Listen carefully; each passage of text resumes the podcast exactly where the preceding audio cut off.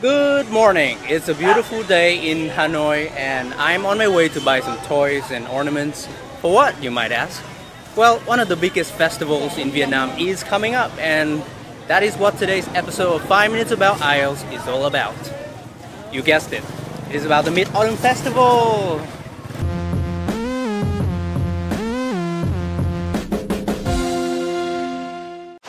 Okay, so before we begin, I just want to say up front that you need to know how to describe one of the Vietnamese holidays and festivals because questions about them are incredibly common in the I E L T S speaking test. You can talk about any type of holiday, like um, the Mid-Autumn Festival, or the Tet holiday, or the Huế Festival. Seriously, any kind of holiday you like, as long as you are prepared to talk about them in great detail, like time, place, origin, Uh, the meaning of the holiday, festivities, et cetera. So always remember, you need to have a particular holiday or festival in mind to talk about in the I E L T S speaking test. So now I'm gonna put on my sunglasses because it's super sunny outside, and let's begin our adventure today. Well, um, considering what today's video is about, I guess I don't have a choice but to talk about the Mid-Autumn Festival, right? Well, as you all know, this holiday is traditionally celebrated on the fifteenth of the eighth month of the uh, lunar calendar, and uh, on this day the, the moon appears fullest and brightest. Why do I like this holiday? Well, I guess I love this holiday because there is so much joy on the street. Children everywhere go out with their parents to play under the moonlight, playing traditional Vietnamese game. This holiday always makes me reminisce about my childhood when kids in my neighborhood used to set up small tents on the street to play inside with beautiful decorations and ornaments. Well, on this holiday the children celebrate by, you know, making their parents buy them some kind of toy. The most common kind of toy is the lantern, and Uh, usually the lantern resembles a star with so many different colors. Children also enjoy wearing different kinds of masks on this holiday. So I think that the Mid-Autumn Festival in Vietnam is basically the Halloween of the Asian culture. Children in this holiday, they uh, often wear the traditional kinds of masks, which uh, are about the traditional characters in the Vietnamese folklore, like this. I'm wearing a kind of mask right now.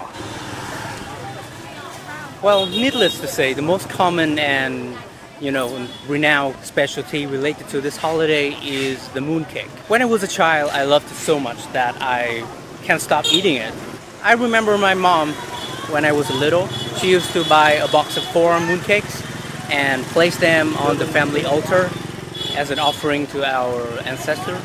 The usual kind of mooncake is a baked mooncake, and as I remember, uh, the skin is made from flour and it is shaped beautifully.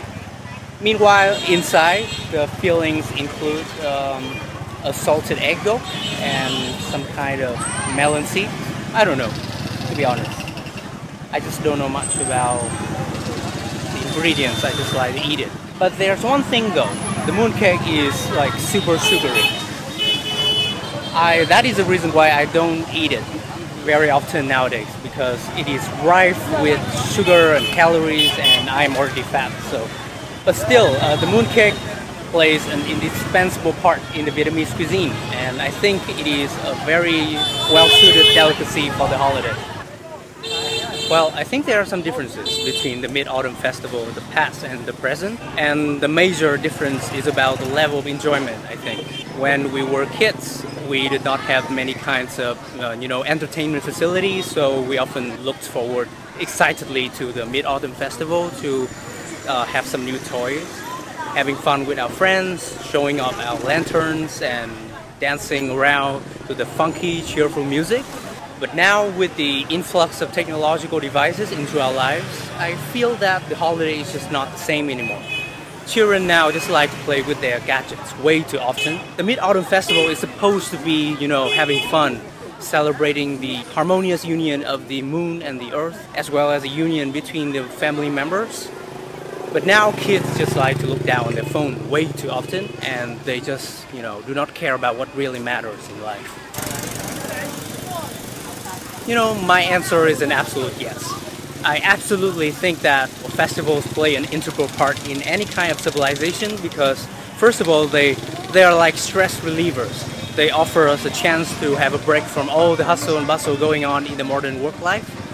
Uh, like in the Mid-Autumn Festival, I can have chance to go back to my hometown, enjoy a nice, warm, cozy evening with my family, and you know, enjoying the tranquility of my hometown, staying away from all the rat race going on in Hanoi. But more importantly, I think festivals and holidays offer us a chance to celebrate our own culture, including our traditions, customs, moral values, and so on. You know, in today's fast-paced society we're living in, we often forget where we come from, and instead we go with what is new and what is trendy. But I, so I think that festivals are of great importance to bring people back to their own culture, to you know, remind them of all the precious moral values and traditions that their forefathers have passed down from one generation to another. And I think the festivals will keep those kind of values alive from so many generations to come. Prevent them from falling into oblivion. So that is enough about today's episode, five minutes about I E L T S with the focus on the topic uh, festivals and holidays. I hope that all those new words and phrases I have used in this video will be useful for you in the I E L T S speaking test. And if you want to get the transcript for today's episode, please go to the official Facebook page, five minutes about I E L T S, to get it. And if you love this video, please subscribe to this channel to get the latest updates, and I will see you next time. Ciao.